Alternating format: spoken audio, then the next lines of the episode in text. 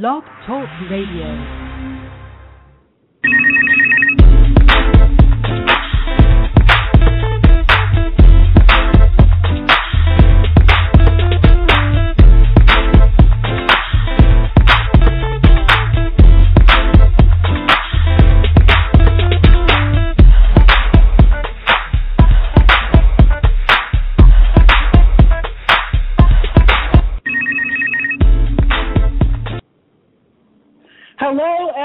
And it is Listen Give, and we are so excited today.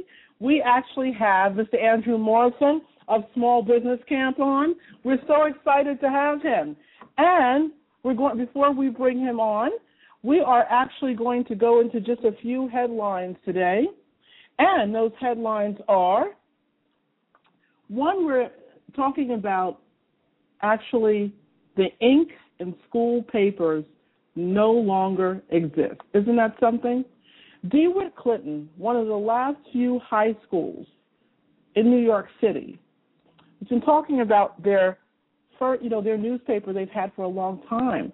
And it seems that what they call now the Clinton News used to be the source for everything that mattered to its readers in the Northwest Bronx.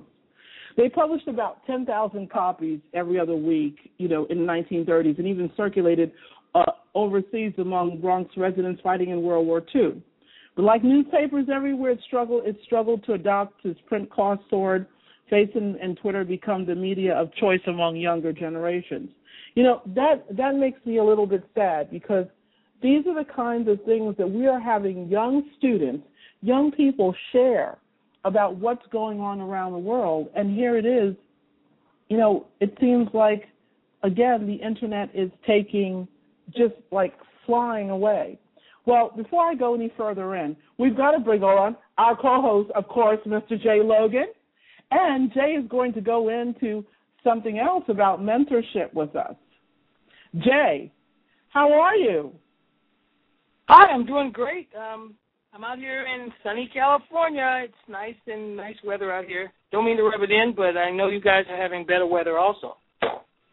Well, yes, for for a change, Jaee, I actually can say that we're matching San Francisco out there, because San Francisco has some of the greatest weather.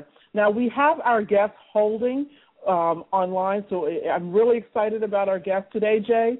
This is like a real live question and answer thing with um, Mister Andrew Morrison of Small Business Camp, so I'm really excited to get him on, you know. But before we go on to that, Jaee, you know, you had a, a very interesting article. I just shared with everyone, you know, how urban news is leaving our schools. You know, Facebook and Twitter seem to be coming in and, you know, taking the place of, you know, these high school students who really are benefiting by sharing news with us. And if we remove that from the high school curriculum, Jaee, we will no longer have this available to our students to make them think with their minds and not, you know, being motivated to get into, you know, I'll find my news out online. I'll do everything online. It's stopping them from really getting out there and connecting with their communities at large, finding out more information around the world, you know. So I know you have a lot to say about that, and I know Andrew's going to jump in with us on that as well. Um, can you share with us about the mentor thing as well, Jaee, about that article that you had? Yes. Uh- That's a very interesting uh, article. It's, uh, it's called "How to Make Your Mentor Matter," and you know, in, in the, by reading the article, I really see that a lot of people that are into mentoring, our mentorship programs, they want the people that they're mentoring to also mentor them back in a kind of a way. And I don't mean that they're going to be able to tell them or share with them or direct them in the right way, but they don't want to mentor somebody who doesn't want to. So in other words, if I asked you, Gail, I said, Gail, could could you please mentor me? Can I could you can I make you a mentor? Well, Gail would say back to me, yeah. Um, basically, what are you going to bring to the table, Jaee? Um, I'll mentor you, but I, you know, I, I feel that I can learn from you as well. And a lot of the mentors have said they don't mind mentoring some of the people, but they would like to have something back in return, because everybody has a different kind of perspective of the world, and everybody can learn from everybody. One guy said that um, sometimes mentors don't have to, you don't, they don't have to know that they're mentoring you, because you can learn from everybody. So people could be mentoring you. You can go to like some of the trade shows or some of the uh, conventions, and you can find mentors right there on the spot. people sharing information and, and teaching you things that you didn't know, so you can get mentored just by going places and, and, and ending up at different trade shows and, and different conventions. So that's basically um, uh, one of the things that they talked about, Gail. The other thing they said is when you pick a mentor, a mentor is different than a role model. A role model is someone you don't know. You know, you look up to them. Um, that's a role model. A mentor is supposed to care about you also and supposed to like what you're doing, and, and you should know them. So it's the difference between a role model and a mentor. So a mentor has to care about the person that they're mentoring and, and, and, and put some love in there and some caring uh, vibes in there. So it's a great article, and I urge all our listeners to check it out on our website. You know, go to our website, and you'll find the link there, uh, Gail, and I just think it's a great article. Well, you know what? Um, I think it is, too, and I would like to bring on Mister Andrew Morrison to discuss with us, Jaee. You know, we're going to have an open conversation. Usually we have scripted questions. Today we're going to have, you know, an open format with Andrew because he's such a special guest we're going to have. So without further ado, I'm going to bring on Mister Andrew Morrison. Andrew, Hi. How are you today? Great. Uh, thank you so much for having me on your program.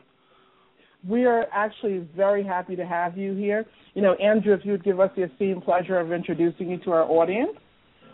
Um, Mister Andrew Morrison has is the owner and founder of the Small Business Camp, and he also has a teen entrepreneurship camp.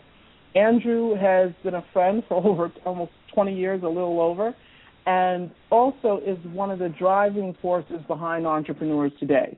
He is the person that I would have to say, Andrew, in, in my words, I feel that you put people on the map. You know, whether it's executives or entrepreneurs or small business owners, you really help them to understand the reality of the situation of starting a business, what it takes to stay in business, and understanding not only the great uh, places of growth, but also the ongoing challenges. And it doesn't matter what industry you're in. So, if Andrew, if we could get right in, I'd like you to meet Jaee Logan. Jaee, this is Andrew Morrison of the Small Business Camp. Welcome, Andrew. Hi, uh, Jaee, and thanks again.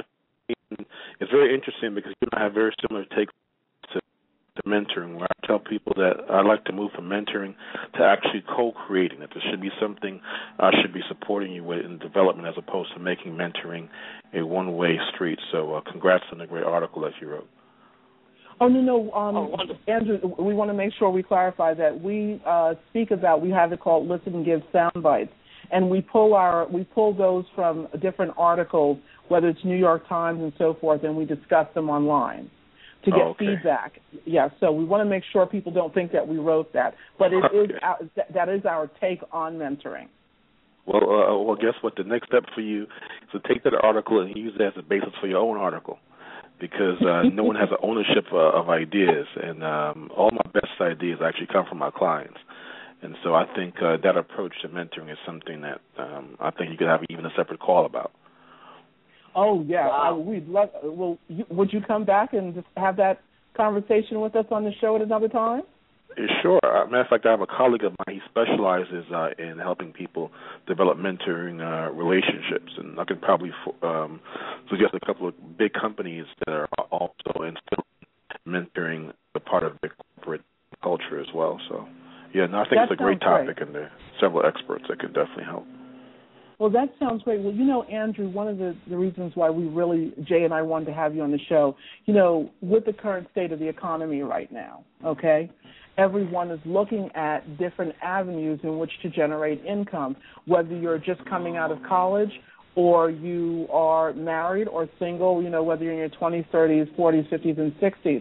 And it's becoming increasingly difficult to know what direction to go in. So, you know, we know that you have a sixteen-week boot camp, you know, for entrepreneurship.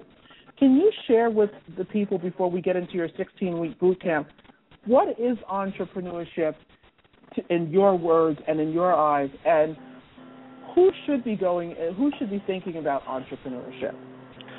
Well, first of all, I'm glad you mentioned the current state of the economy. You know, I, I like what Albert Einstein said. You know, Albert Einstein says to appreciate that everything is actually relative um, to your own perception. Uh, uh, time is uh, is relative, um, you know, based upon a gravitational pull. Uh, I'm going back to my um, science days, but uh, you know, Oprah can't pronounce the word recession. Um, you know, Tyler Perry can't pronounce the word.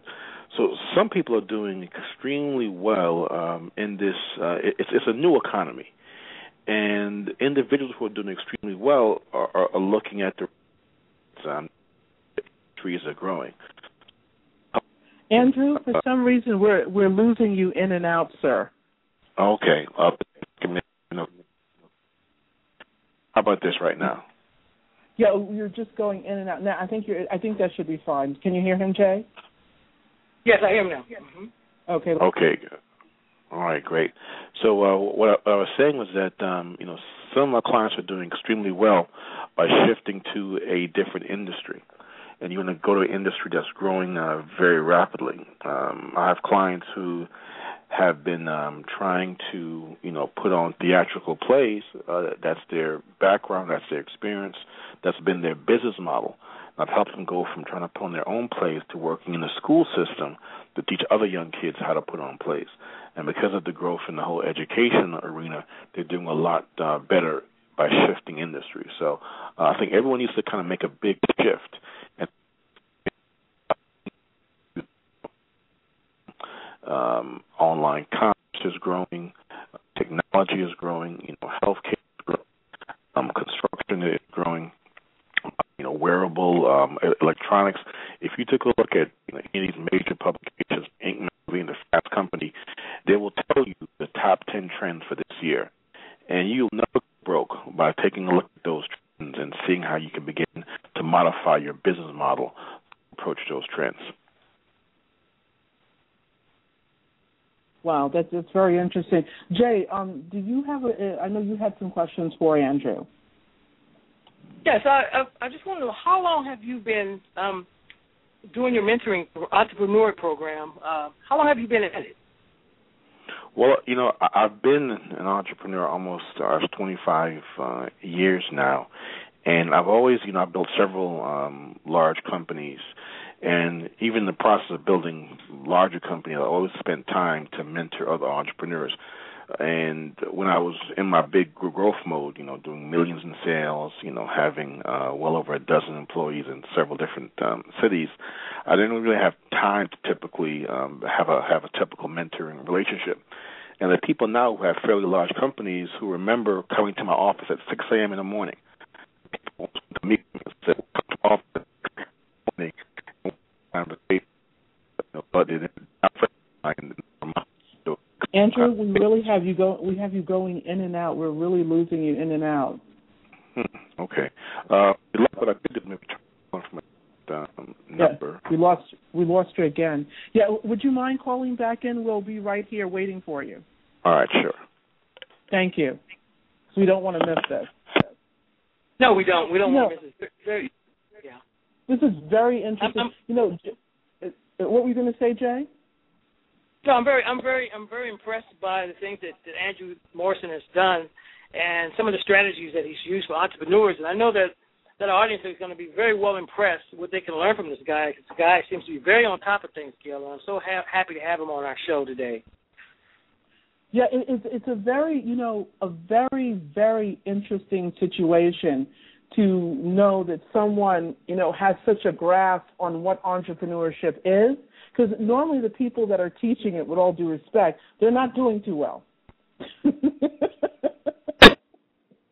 and, and he has a thing on his, um, that he was asking, he was showing people, and I hope he shares it with how to jumpstart your ideas, you know, how to jumpstart your ideas. But, but that's what we're going to, yeah, exactly. That's what we need to go right into, Jaee. I just can't wait till he calls back. You know, Jaee, getting back to this, this situation, you know, speaking, you know, there he is. Great. And we're going to bring him on. Okay, um, you know, Andrew, we have so much to ask you. So um, Jaee had a question about finding out how you got started in this, and we we stopped where you said that you were actually, you know, supporting other entrepreneurs in their endeavors. So could you continue with us from there? Uh, yes, sure. And so I, I tell people that if you if you have a gift when it comes to encouraging others, it's something you've been doing uh, from a very early age, and many people don't realize that you can actually you know, utilize your calling from wherever you are. And people think that you have to become an entrepreneur or from a nonprofit to exercise your calling, but everyone is called to do something uh, wonderful. Everyone's called to contribute to this world. And so I'm called to encourage, inspire, to motivate others. Um, if I was in jail, um, God forbid, I would still be encouraging uh, others. So in high school, they called me Dear Abby. In college, they called me a pill. I said, why do you call me a pill? Because, Andrew, give us advice that's hard to swallow, but it's good for us. And so I've been inspiring and encouraging and motivating others for a long time, and I've realized that entrepreneurship is just really a, um, a vehicle uh, by which I can really help people to really uh, shine. Well, Jay, I know you uh, had a question about that jump start, so we, we better get it in while we've got Andrew here. Yeah, I was I was I was looking at your wonderful website, and I would like you to sh- share some of the jump starting tips that you have for uh, the entrepreneurs that want to be entrepreneurs. Sure. Um, the biggest tip I, I tell people comes by way of a story. It's called uh, walking behind a tiger, where they discover in the jungle if there's a, a monkey that's being harassed and picked on by other monkeys. This one monkey will find a tiger to walk behind, and guess what happens? A tiger's influence and power now falls upon the monkey. The tiger is no longer present, but this monkey now is that proverbial king of the jungle. And so what you want to do, and I've just done this uh, instinctively throughout my career, is I always find a tiger to walk behind. I always find somebody that's much larger than me, uh, an organization, a nonprofit, uh, a company, a media outlet, who's experiencing a problem, who's experiencing uh, pain. I know oftentimes people want to market their services, people want to be their own boss, but um, you want to um, be able to market to someone's pain and help them solve their pain. So the, the, the best tip I tell people is to find somebody who can aggregate your end users. Find someone who can give you uh, an endorsement in a crowded marketplace uh, very quickly, because by closing that one deal, that will enable you to close many more deals. Hmm. hmm. Well, you know, one one of the questions I have for you, Andrew, you know, you talked about this tiger um, aspect and this tiger approach, which is, is amazing. Um, I know that um, on one of your many talks, you've talked about the fact that many people started out, you know, being successful entrepreneurs and becoming very successful at it, okay, without realizing what they were doing. And you also spoke about the entrepreneur um, usually has a ninety-five, I believe, percent fail rate, whereas a small business only a five percent fail rate. Please correct me if I'm wrong, but this is something I remember in one of your talks. Could you share that with our audience? Yeah, I was just really helping people to make a distinction between an entrepreneur and a, a small business owner, and encouraging people to actually become, you know, small business owners. That a typical small business owner actually uh, inherits a, a system. I'll say an entrepreneur creates a system. It's, it's, it's a very rare individual that knows how to create a new business model, uh, a new system from scratch. That, that's a gargantuan task, um, and that's why the failure rate is so high, you know, nearly ninety-five percent within five years. But people who buy into a system, who license a concept, who purchase a franchise, their failure rate is like opposite, only five percent. So ninety-five percent of the people succeed, and it's the power of having a system that's been tested and has been proven. So I, I even encourage my entrepreneurial clients to look to develop systems in their company and begin to make modifications uh, based upon what's working and what's not working. And my favorite book that really um, drives home the topic is called The E-Myth by Michael Gerber. E stands for entrepreneurial uh, myth. The E-Myth by Michael Gerber, where he talks about the importance of, um, of working uh, on your business as opposed to always working in your business. Mm, interesting. Uh, Jay, I know you had a question, my dear. Jay? Did we lose him? Okay, I believe we lost him. Okay, you know, one of the questions I had, the next question I had for you, um, Andrew, is, you know, people are in, uh, people who call themselves entrepreneurs, you see them at the networking events. You see them at, uh, hold on, we're going to bring Jay back on. Lots of technical difficulties today. Audiences, we're sorry. Um, Jay, we have you back on. I'm in the process of answering Andrew a question. You know, Andrew, there's a lot of people who have a small business today. There's a lot, you know, as you said, there's a lot of people who are entrepreneurs. You know, and we see them at the networking events.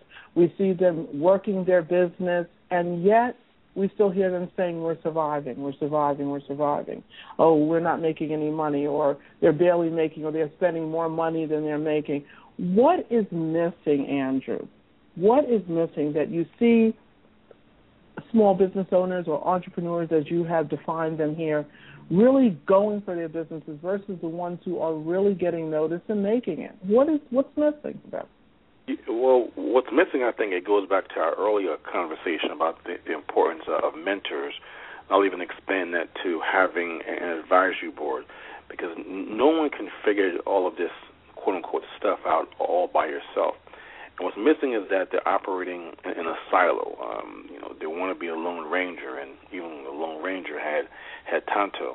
They're not getting um, feedback from people who want to see them succeed and are also qualified to give them feedback. I mean, people are going to their, um, you know, hairdresser to seek uh, legal advice. So I would really encourage uh, entrepreneurs to begin to form an ad hoc advisory board. These individuals don't even need to know each other. You don't have to actually have formal formal meetings. But, uh, you know, the, the reason why uh, you're stuck is because there's something you don't know. Um, Sunday morning, I learned the truth will set you free. And so if you're in bondage, it's really because you don't really know the truth. And the truth behind your success, the truth behind your profitability, the truth behind your business model doesn't really exist inside of your head. I tell people to, to be a good marketer, you have to be out of your mind. You can't be in your mind to be a good marketer. You have to get out of your mind and into the mind of your best prospects. And the best way to do that is really to begin to form an advisory board of people who have traveled that road and can really support you in this process. Wow. Um, did you have a question, Jaee, for him? Yes, I, I just want to know, for those out there, um, Andrew, that have a fear of starting their own business, what can you say to kind of make them feel more settled about being an entrepreneur and jumping in and getting their feet wet? Well, you know, I, I have a different take on fear. If you're feeling fear, you're supposed to feel fear. Um, you're supposed to feel fear because um, your body is saying to you, you know what, we don't need to digest food right now. Um, we don't need to uh, work on our immune system right now. There's a present danger. There's a present threat. So I'm unlike most people who think, just go out there and do it. Just do what you love. The money will follow. There are all these empty platitudes that do not work. Uh, you can't just do what you love. You have to invoice um, for your money. At one point, when I when I had a bigger company, I'm doing what I what I love, and I had over like two hundred thousand dollars of uh, payables, of receivables, I should say, that I never even invoiced. Uh, I was so busy doing what I love. Clients would tell me, Andrew, how can you never send us an invoice? It's because I was young. I didn't have proper systems um, in place. And so um, you're supposed to feel afraid. Um, never try to uh, anesthetize your feelings. And what you want to do is look at fear as a signal. What is this fear really telling you? Well, what fear is saying you're not really ready. The, the fear is saying you haven't saved. The fear is saying you haven't built a business plan.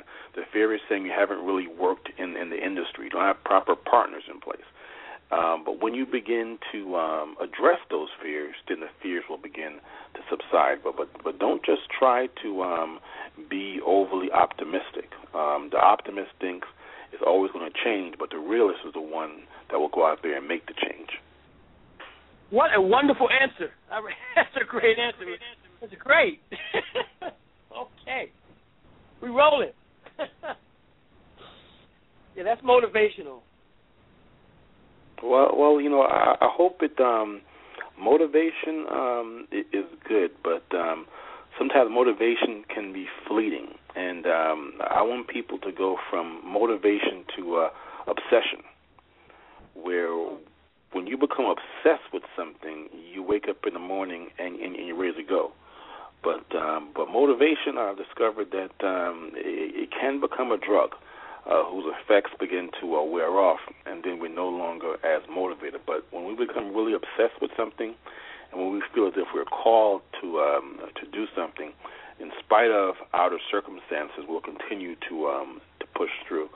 And this is why we need to have um, you know uh, a sense of um, of completion, a sense of vision, because the number one reason why you don't reach your goals, and people have a hard time admitting this, is, is because you really never saw yourself completing the goal.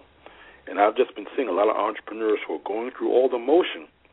You're doing all the things. Uh, you, you've got the website. You're going to the conferences. You, you're really playing business, um, but you're not really doing business because you got so caught up in all of the um, the distractions of business, and you're not really cultivating uh, customer relationships and, and closing deals. Uh, you know, even my business, I, I've been very candid with people by saying that I, I really don't make a lot of money working with entrepreneurs. It's a, it's a, it's it's really, and I don't mind admitting, and I think people need to admit when their business becomes a hobby. Um, to me, working with small business owners, it's really a hobby. It's something I, I enjoy seeing people grow, but that's not where I make my money. You know, I have major contracts with large organizations, with, with government agencies. Um, they're very um, time-demanding, and that's where I focus most of my attention. The other projects that I do, you know, Small Business Camp for Teens, Six-Week Challenge, those are things that I don't, I don't need to eat off of. Um, and so people need to be very careful about running on and doing projects that you may need to eat off of, but those projects are not profitable. This, you know, this brings me to the, this is so perfect. This is perfect, perfect, perfect. You know, um, one of the things, Um, Andrew, even as myself and Jay, you know, being in the varying industries that we are, one of the things we do, you know, like in advising others, you know, and that's, that's that gap, like you said, between working with small business and working with larger organizations that sustain an income. And one of the things, you know, I've shared with even small businesses that, you know, myself and Jay has is that when you start with a business, you know, first of all, where are you in your life? Are you single? Are you young? Are you engaged to get married? Are you married? Are you married with children? Because all of this makes a difference because, it, you know, your partner needs to know that you're not going to be around. Your partner needs to know that you may be want, wanting to quit your job, or you have a dream that, you know, at some point you want to quit your job. That may mean money not coming into the household. That may, may mean money that's not available to the household. You know, some of us, you know, think about, oh, let's just jump out there and start a business. Now, on top of that is how, you, you know, what kind of business partners do you want? Making sure you know the kind of partners you want, what you're getting into, like you said, sort of like what that fear means.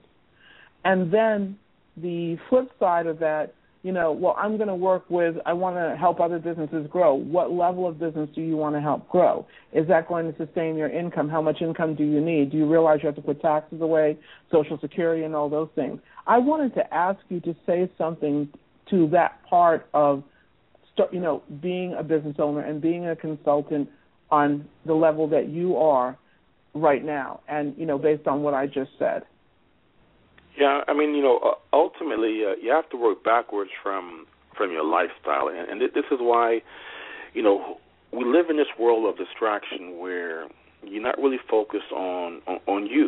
Um, I, I can't tell you how many people would read my bio or, or see my past accomplishments, and their goal is to speak at this conference. I'm like saying it, that should not be a goal to speak at a conference. Or, well, my goal, Andrew, is, is to be on Oprah. No, do the work, and, and Oprah will find you. The Oprah, Oprahs are looking for you, um, but, but they can't find you because um, you're not being uh, true to yourself. Um, so I tell my clients, work backwards from your lifestyle. You know, take Fridays off, vacation three months um, out of the year, um, you know, make at least one hundred thousand dollars. Okay, I, I think most entrepreneurs, when they really look at it, that could be a minimum. I say minimum. Some people say, Andrew, you, you, you know, I, I want to be a billionaire. Well, we can get there, but first try to get, become a hundred thousand there. And so when people just really begin to, um, you know, downscale their their lifestyle, uh, simplify, um, you know, uh, their purchases, their needs, their desires, and their wants, and just focus on putting cash in your pocket, and focus on what projects can give you one hundred thousand dollars uh, a year in income. And so the projects I'm working on, they're twenty-five, fifty grand projects that I can work on for, you know, a couple of weeks, and I'm set for the entire year. I don't have to be making millions of dollars because I, I've seen people go for the millions, um, and in the in the path, their family doesn't know them anymore. Uh, in the in the path, um, it's left divorce. In the path, it, it's left a lot of heartache and pain because they're always reaching as opposed to simply just serving and uh, being able to generate revenue based upon what's right there uh, in front of them. Um, you know, would you, uh, Andrew, are you familiar with a book by the name of The One Thing by Gary Heller? He speaks about a lot of this, you know, all of us look at, you know, myself, you, Jay, all of us looking at starting with the end in mind and working oh, no, backwards. That's a great book. I'll, I'll definitely take a look at that. You know, and, you know, one of the things that's most important you just said, you know, which is something that I try to let my own clients know, it's important to reach for that goal, and I, lo- I love the way you put it. And, um, Jaee, inside of that, you had some other questions for Andrew as well. I did. I did. You know, this is kind of a broad question, so I don't expect them to answer it, so, to, you know, because it's kind of a broad question. But I wanted to know, in, in an ever-changing global market marketplace, what are some of the things I could do to be more competitive? Right. Um, it's interesting. Uh, anytime someone will, will says to me, will preface a question by saying, Andrew, I'm not quite sure if you can answer, or I can give you an answer. I'm not quite sure if it's the right answer or the answer for you, but, you know, people like me can always, we're in the business of, of giving answers. And um, I, I will say, to pull back the layer, you know, experts, we have the ability to give an answer with confidence. And that's actually what gives us the perception of, um, of being an expert. But in this um, global uh, economy, um, you just have to really start to read the news differently. Uh, you know, don't read the news for sensationalism. You know, read the news for opportunities. You know, I just sent out a tweet earlier today saying, you know, go from seeking opportunities to closing opportunities. You know, well, once again, people have this seeking and um, and activity mindset where they're busy, but they're not um, really efficient. They're not closing uh, deals, and they're going from this conference to the next conference. They're doing all these things. So when it comes to the global economy, Uh, you want to know uh, what markets are growing. You know, right now the stock exchanges in Africa are experiencing, you know, double-digit uh, growth. Many companies now are achieving most of their profits overseas. So I, I encourage everyone not to adopt a global strategy. You, you cannot have a global strategy. You can only have a country strategy, you know, so you can't, you know, I, I'm doing work in Africa right now. People say I want to do business in Africa. You can't do business in, in Africa. Right? That's a continent. You can only do business in a country, uh, and every country is uh, is different. And even in those countries, you're actually doing business in a city. Uh, you know, all business ultimately is local. And so I encourage people to take a look at their existing networks to see, you know, what trade missions are coming up, and simply uh, pick a country, uh, begin to do research on that country, begin to see how um, your skill set um, can best serve um, that country, and also what products or services that country uh, wants to be able to export to the rest of the world. Uh, everyone needs to get off the block. Everyone needs to, you know, have a passport and begin to travel more, because uh, what you realize that the world is looking uh, to America for leadership, and uh, you can also do well in terms of serving others as well. Wow. Wow. Well, you know, um, Andrew, you know, I think that, Jay, do you have any more questions for Andrew around entrepreneurship? Um, uh, no, I don't have anything right now. I'm just, I'm just in awe, and uh, I'm glad that he, um, he corrected me on the asking the questions of the expert. So for now, I'll make sure I ask those questions, and I know I'm talking to an expert. I'm just glad to have. I have, I have no more questions right now. You know, I tell you, and, and that's and that's the great thing about the clarification and understanding. Um, Andrew, I want to ask you a particular question about the music industry, okay? I'm sure as someone who works across so many industries, you know, what what advisement would you give for artists in the music industry who are artists? Because I always tell artists they are a business. They're not just singers. You know, they're songwriters, they're artists, they have to hone their craft. Yes, you have to come from a creative point of view, but you also have to work the business side as well and understand your business and have the right team in place. Now, that's the advice that Jay and I normally give, and, of course, we go into more. But what is your take on the the, the media industry and the music industry as a whole and people yeah, going yeah, into I, that industry? Yes, I have clients who are, who are in, the, in, in the music industry, and I've helped them to do um, a couple of things. One, I've, I've helped them to diversify their, their income base. People don't realize that there are many um, artists that you say, hey, I haven't heard from that person in a while. They haven't released any, any new music. But they're doing extremely well. They're making half a million dollars a year uh, touring. Um, so there are many uh, artists who feel as if they have to make money from a record deal when, uh, you know, that's not the case. Uh, many artists have helped them, you know, develop an iTunes store um, as a very powerful way to begin to sell uh, directly to, um, to consumers. In addition, um, I've encouraged artists uh, to begin to license um, their music. Um, television shows, if you turn on T V, um, watch a movie, you could never watch a, any t- TV show, any commercial, any movie without hearing music. Um, there's a huge demand uh, right now for, for music. And so I've helped a couple of artists begin to license um, their content to different uh, T V shows and also uh, movies as well. And then you, you have you have video games, um, video games, console games, video games, you know, um, on your mobile device um, as well. So th- there's with this um, rise in interconnectivity, uh, rise in um, devices, there's always going to be uh, a need for music, music that uh, connects with people. And artists who are struggling, it's really only because you haven't properly cultivated and incentivized um, your fan base. Um, you know, I like websites like c d baby dot com, that's c d baby dot com, because it really teaches you and gives you all the tools to really begin to cultivate um, that fan base and um, you know, find those early adopters, people who really, really um, like what you do, and to begin to extend your brand. And so from the, the, actually the music to the T-shirt to, you know, apparel, Uh, to the posters. So you should be looking at having a, uh, um, a regular annual revenue stream. Um, and studies have shown that, you know, any band that has at least ten thousand fans, if you got ten thousand fans, you can make a nice living uh, year in, uh, year out. So everyone should be using social media um, as a discovery tool. People discover you. And once they discover you and they raise their hand, make sure you capture information and communicate with that base over time and build out a community, because with that community, that can then lead to commerce. So it's funny because Jay and I have a protege by the name of Fenestro. Fenestro, we're talking about you on the radio. And he is very, very connected with his base of friends, base of fans, you know.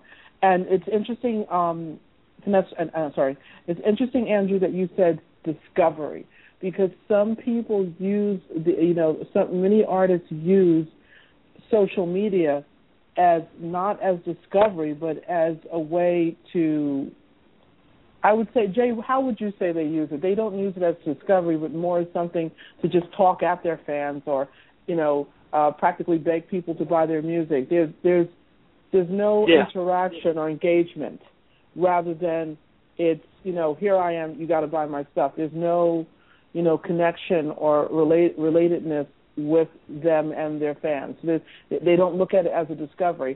And, you know, with that said, we've often found that the social media, Andrew, has ma- leveled the playing field for artists, but is also, we would like to ask you, do you think it's, why is social media also um, causing a problem for the music industry, where it's causing artists to be amongst many instead of being individually discovered by new fans? Well, um, I think uh, social media is basically, I mean, uh, t- t- technology is, is a disruptor, so it's taking away the intermediary. Um, you know, I've always told people that, you know, record producers, even book publishers, no one knows what a hit is. Um, they only know a hit when you sell ten thousand units. So, you know, I tell people who are, um, you know, artists, that don't allow an in- industry to tell you uh, what's hot. Uh, you go out there, make it hot, sell it out the, you know, uh, back of your um, your um, your car. Uh, you, you know, you actually go online, you begin to develop, um, you know, YouTube followers. Right now, I think, um, you know, SoundScan or Billboard, they're going to begin to, you know, include YouTube views as a way to see if uh, if, if music is popular. So, so artists who understand um, technology and who can find that base um, of um, of followers, you know, social media is actually um, your best friend. Wow. Well, Warren, before I go on to the next. Yeah, Andrew, I, I have a question. Um, I wanted to move to some of these base websites like Kickstarter and some of the entrepreneurs that go to these websites. Are these things effective, uh, some of these websites that you can raise capital?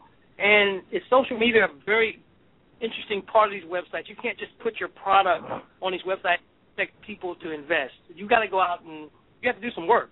Am I correct? Uh, absolutely. You know, I helped one client raise ten thousand dollars in less than five days um, using, I think we yeah we use GoFundMe. That's G O F U N D M E dot com. You know, uh, you know, crowdsourcing, the wisdom of crowds, uh, allowing people to uh, donate. You know, twenty dollars, fifty dollars, and you can reach your goal of thousands of dollars. That's another way how technology is changing the way, even how um, movies are being financed right now. There's several famous um, actors who are going right to, to their fan base and saying, "Hey, you know, the, the studios don't want to produce this film, but I need five billion dollars, and people are actually just simply clicking a button and giving them the um, the five million dollars. And so uh, people need to realize that these concepts uh, work, but there's a formula. Um, the formula for my client was they already had, they've been doing the work, the nonprofit work, for seven years. Um, so um, they had, they knew individuals who knew of them, so they weren't just saying, I'm starting this new concept. Um, so as long as you start doing the work, um, that's the key. And then you use social media as a way to amplify um, your work, then you're going to be successful. Well, you know, one of the things in addition to that, you know, um, Andrew, we got a young lady that was on who created something called the Ultimate Spatula. And we had another guest on who created um, an all-in-one um, a charging device for the Apple iPhone, and they were on Kickstarter, and they were two of the top people on Kickstarter to have their projects funded. And the one thing they just said in common with what you just said is one of them said he wasn't just working Kickstarter. He had investors that he was talking to, and he was talking to the fans. The other woman did everything on Kickstarter, and she knew the timing that Kickstarter was really good to work in connection with others, you know. Um, and so, you know, I want to ask you, you know, they were very successful, but I think, as Jay pointed out, many people think that they can go into crowdfunding and that it's just going to be a, you know, well, let me gather my crowd as I start this project. And something you said that's very important is that they had already been, uh, that your your clients and people you know of had already been doing the work prior. How long do you feel it takes for the work that you've done prior in order for you to think it's a good time for someone to put their project on a Kickstarter or GoFundMe or Indiegogo or any of these platforms? You know, I mean, I would say it's as quickly as you being able to, you know, touch a thousand people. Um, if, as soon as a thousand people have had a positive um, experience uh, with you, I, I think you're ready to go. Uh, I mean, um, you see people who go and, um, like that guy um, who did the um, – the Bedroom Intruder song, and they, you know, did the um, the auto tunes, and he made a million dollars um, off of that. So um, you can use your fifteen minutes of, uh, of fame. So as soon as you have um, an opportunity to um, demand attention uh, from the world, you've got a two or three week window for you to put a product in front. Um, so I have clients who, they'd be featured in Black Enterprise magazine. I'd say, hey, I want you to have a um, a, a, a party. Um, I want you to have a recognition party. I'm sure the magazine will give you copies and, and, and the whole bit. And, and they were able to use that window of fame. So, so all of us have these opportunities. And once they begin to bubble up, uh, that's when you can begin to uh, offer up um, a, a, a crowdsourcing campaign. Now, something else you can quickly do is you can kind of force the issue by, you know, cultivating your own fan base. You can use, you know, Facebook dot com to create your own groups. And so I have several different groups on Facebook, from a book writing group to the sixteen-week challenge to the Small Business Camp for Teens. And any of those groups, you know, once I, I launch a book um, based upon the group conversation, the p- members of the group are going to uh, automatically um, want to participate. And the fastest way I discovered to really be able to uh, build a group of followers is to use the media. Uh, the media is your friend. And um, if you ca- carefully write an expert-available press release based upon something that's in the news, so take a look at what's in the news, position yourself to say expert-available. You know, um, given the, uh, the recent tornado in Oklahoma, expert is available to discuss how uh, social media uh, is being used to raise funds for these families in times of crisis. And you have your four or five talking points. Well, well, guess what? Um, people will now, you know, visit your website. They'll join your email list, and now you can use Kickstarter to maybe launch um, funds for a D V D, you know, a ten-hour course on using social media to grow your business. And all that began with you uh, being featured um, on a, in a news article. Wow. Wow. Um, Jaee, do you have another question? Um, uh, Andrew, may we keep you for ten more minutes? Sure, sure. Thank you. So, me, uh, Jaee, I, I, I do, I do, Joe, because we were talking about the small business camp dot com, and I was wondering, one of the things I saw there was learning to embrace criticism. And so I, it kind of made me chuckle because it said you can learn from the very people that criticize you. I just want to, um, that's hard for me, Andrew, so I just wanted to, I want to learn this from you. How can I learn from the very people who criticize me? Right. Uh, that's a that's a great question. And then, you know, you also want to appreciate that anytime someone is sharing wisdom, it's really based upon life um, experiences. And, you know, sometimes the greatest lessons in life come with setbacks, um, you know, tears and um, and disappointments. But, you know, growing up as a child, I had a very bad stuttering problem. So as a result, you know, I was very shy, withdrawn, used to get teased, uh, picked on a lot, you know, wasn't very uh, popular. And so uh, all I can do is listen. And you, you also have to appreciate that the child is a parent of the adult, that your childhood just shapes the person you become uh, as an adult. And, and some skills you want to appreciate that you um, have developed them because of actually childhood trauma. So because I wasn't very popular, all I could do is, is listen um, to others. And then when you have a stuttering problem, every word you say, you want to kind of make it funny. You you, you want to be uh, well-liked, and you really don't want to, like, you know, just be stumbling over making um, a, a, a long sentence that, you know, kids will tease you about. So because of my own childhood trauma, you know, I've really developed um, this habit of simply listening. And, and, and it's a habit which um, – all of us can develop, but like like all habits, it's something you have to develop over time. So as a child, I couldn't respond. You know, people are teasing me, so I was forced to listen. Um, now, as an adult and as a communicator, I still have that same uh, gift of listening. You know, I, I do um, marriage counseling, and the um, the toughest question I can ever a- ask a husband, and I've seen men get up out of their chair when to fight me, is, are you listening to your wife? How, what are you talking about? If I listen to her, I'm like, wait, I, I didn't say follow her. I just said listening. So people, in many ways, simply equate um, listening um, with uh, with approving. So you first have to just simply make um, different distinctions. Then I've discovered um, that you have to begin to practice um, silence. You have to begin to practice um, stillness. Because the more and more you become silent, have a daily practice of just sitting still and, and being silent.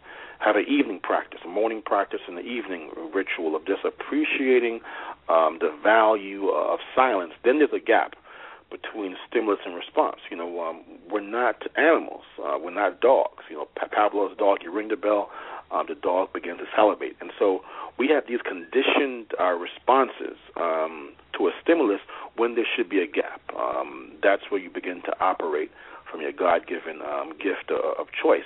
And as that gap begins to expand, then you can begin to make a choice when it comes to how to respond. So, you know, basically, uh, when someone, and also another quick story, I ran for president of my student body uh, when I was in college, and I was elected um, really because I went to people who did not plan to vote for me.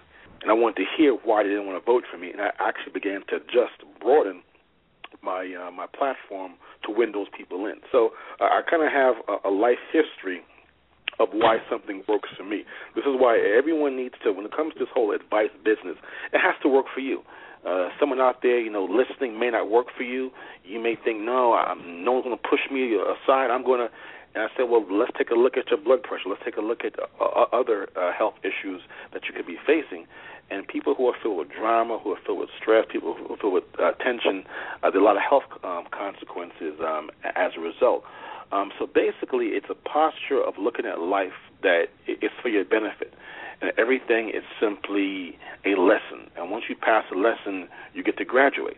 Um, and sometimes the lesson will come back just to make sure you, you pass the lesson.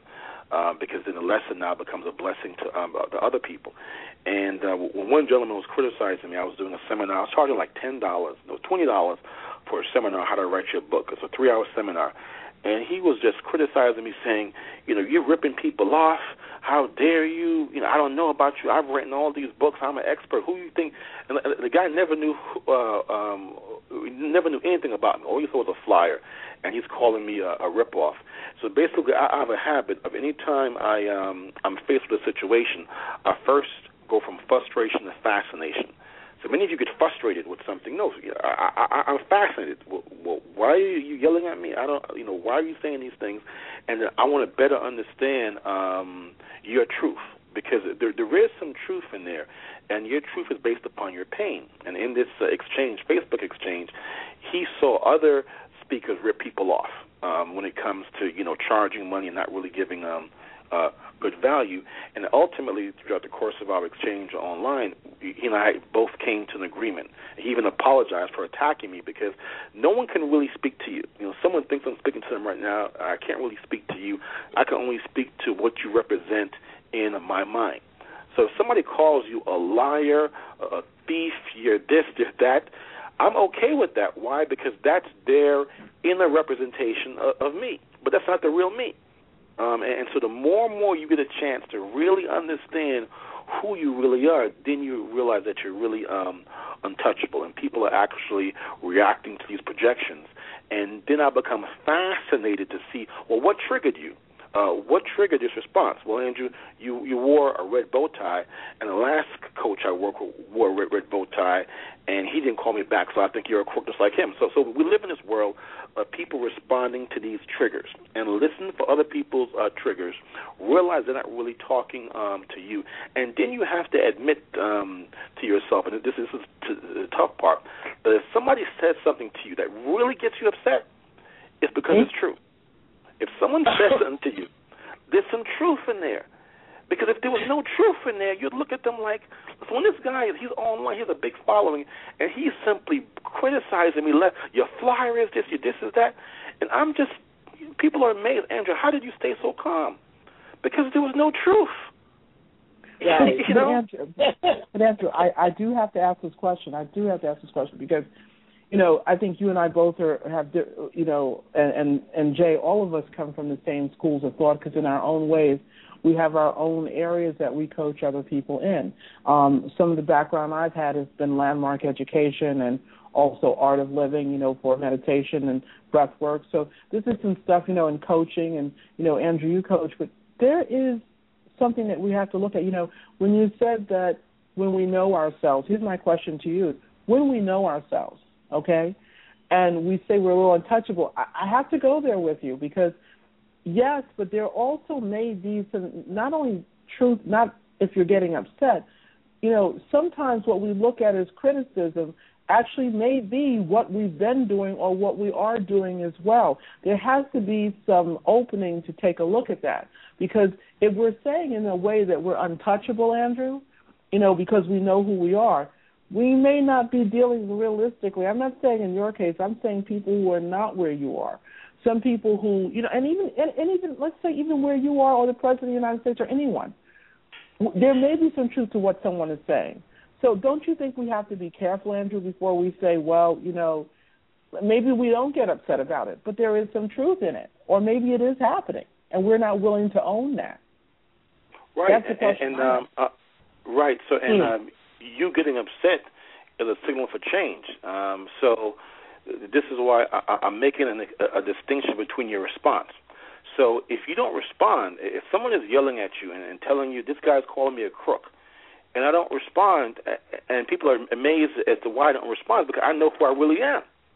Okay, but but now watch this now. If someone is criticizing you and it really begins to pull you down, then you say, you know what, um, what, what triggered Uh, what behavior um, did I engage in that caused that person to make those comments? And then you um, may discover, well, you know what, maybe I probably should have called that person back um, the next day a lot faster, as opposed to waiting a day.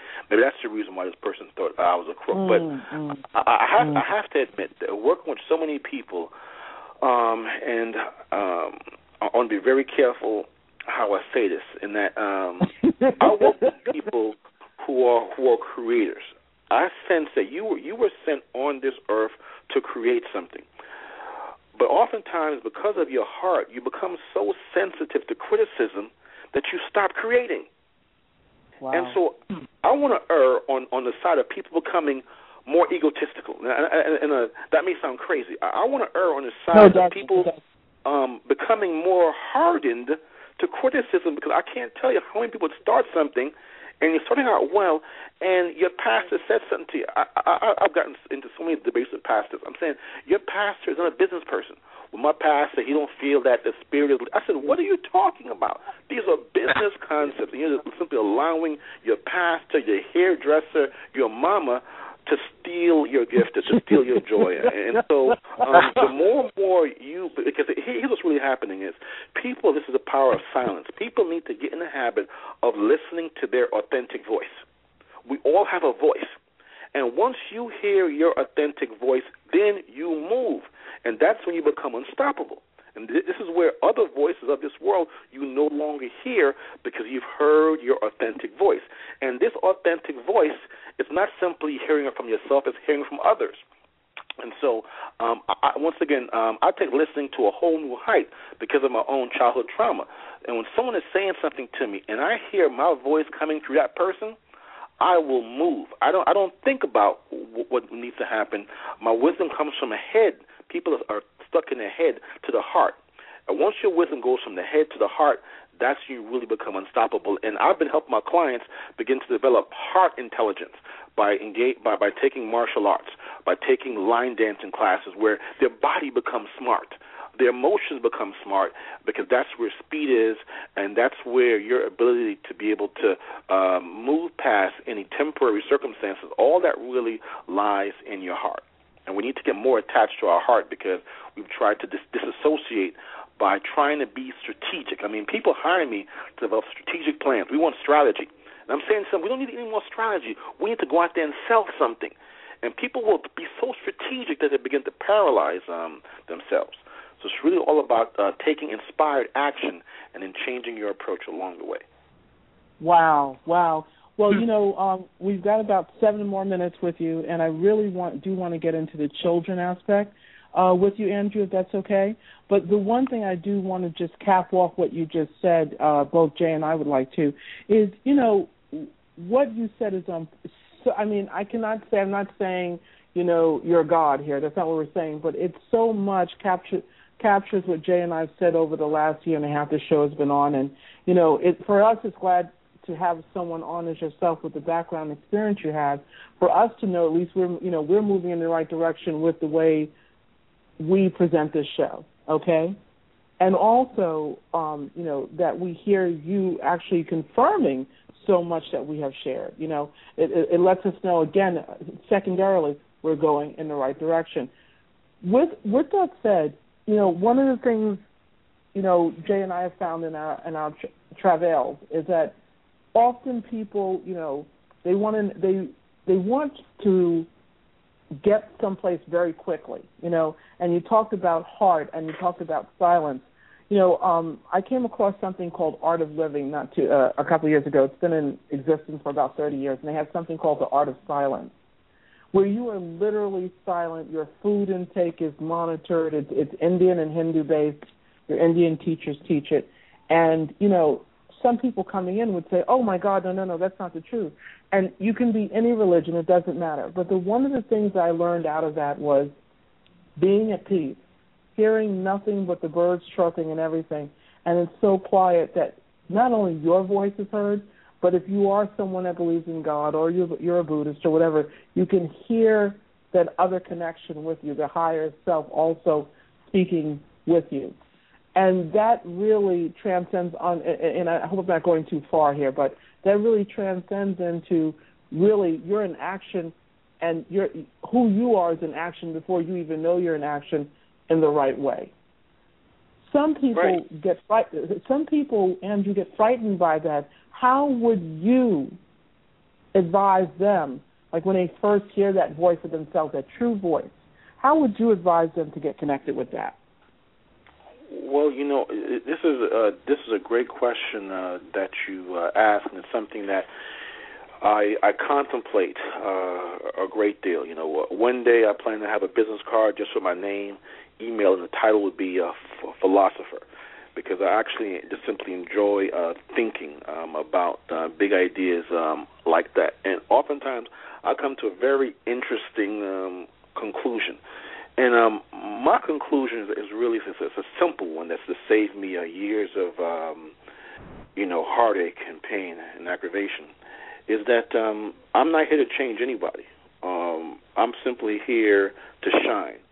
And I only share my own understanding uh, of spirit. I move from understanding, I move from belief um, to knowing. And so and so I have a knowing of spirit. Um, I, w- I wouldn't say I believe my grandmother, understand my grandmother. I know my grandmother. And so I, I have a knowing of spirit that is uh, unshakable. And I only begin to share that when somebody um, asks for help. I only begin to share that when somebody um, becomes an opening for, for me to share it. This is why the whole notion of putting uh, pearls before swine, that what's happening, mm-hmm. I, and this is why I pull back, you know, I, I have people who I've supported in their own spiritual growth. And I, and I tell them, don't tell nobody about your transformation. Don't even tell anybody that I helped you, because what's going to happen is you haven't been fully healed. You go talk, talk to other people, and they start to mess you up. So you, what's, what's happening, you're taking pearl and giving it to swine, and they're now trampling it. You're taking whatever is most precious to you. Be careful about sharing it, um, because in this dialogue, in, even in your attempt to change somebody or fix someone or you need to be doing this, that's proof that you really don't even know who, what you're really talking about, because once you really do, you simply shine. You know, and as you begin to shine, then your light will then just simply transform others, and you move to the greatest, the, the greatest um, point in life is where your mere presence can heal people without their permission. And so there's no need to argue. There's no need to fight.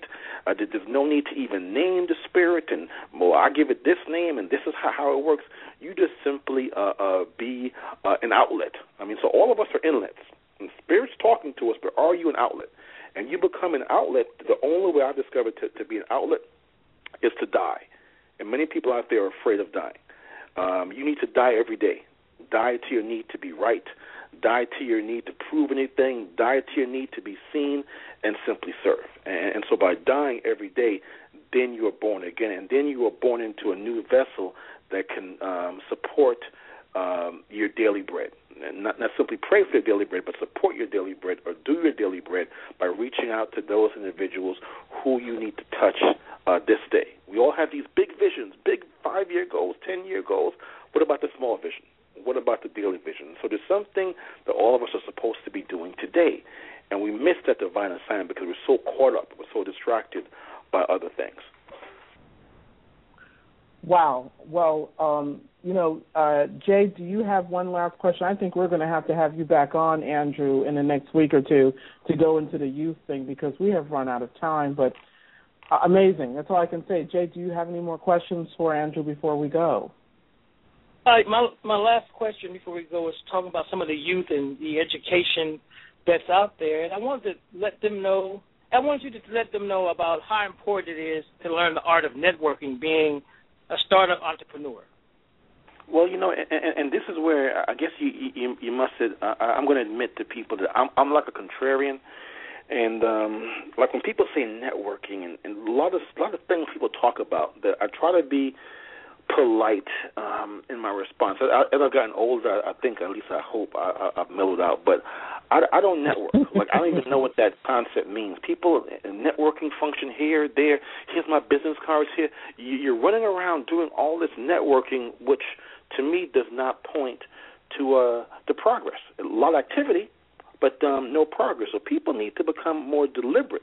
And I'm not even being egotistical here because I got to be careful how I, I, I made this next comment, comment on the radio show, and people thought, you know, I was full of myself. But um, I went to a networking event, and a buddy of mine said to me, Andrew, um, what time you set to speak? I said, what are you talking about? I'm not I'm not a speaker. I like to be at an event. No one knows I'm a speaker. I can kind of walk around, talk to people. He said, because, Andrew, I've been following you for years, and I noticed that you don't go out to these events unless you're speaking. And so I didn't even realize that I had a very distinctive look at networking. I'm not good at meeting a bunch of people and passing out business cards. I'm going to maximize my time by being a speaker. So the, the point is, is that people need to become a lot more deliberate. So I've helped clients, you know, one client has a pastry company. Every time she goes to a networking event, she gives out her pastries. Um, if you have a book, you walk up to the organizer and say, listen, I'd love for you to raffle off a copy of my book. Um, so, so become more deliberate about networking as opposed to simply going to events, passing out business cards. You're saying you're doing something when you're not really uh, progressing uh, further on your goals. Excellent. Wow. Uh, so, in, uh, if, you know, if I could sum Jade's question and what you just set up, basically you're saying you're deliberate in being a speaker. She was deliberate in giving out her pastries, so be deliberate in giving out your product. Right, exactly.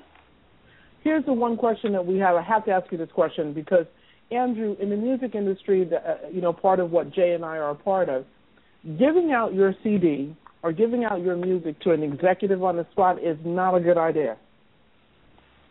Right. So how would you advise someone who wants to get their music out there, okay? And, I mean, in the music industry, that's just like a no-no. That's It's just, you know, the all executives end up throwing them in the trash. So right. How would you advise an artist to put their music out? They have an, an impromptu, they're at, a, they're at an event, they're sharing their craft, they're sharing what they do.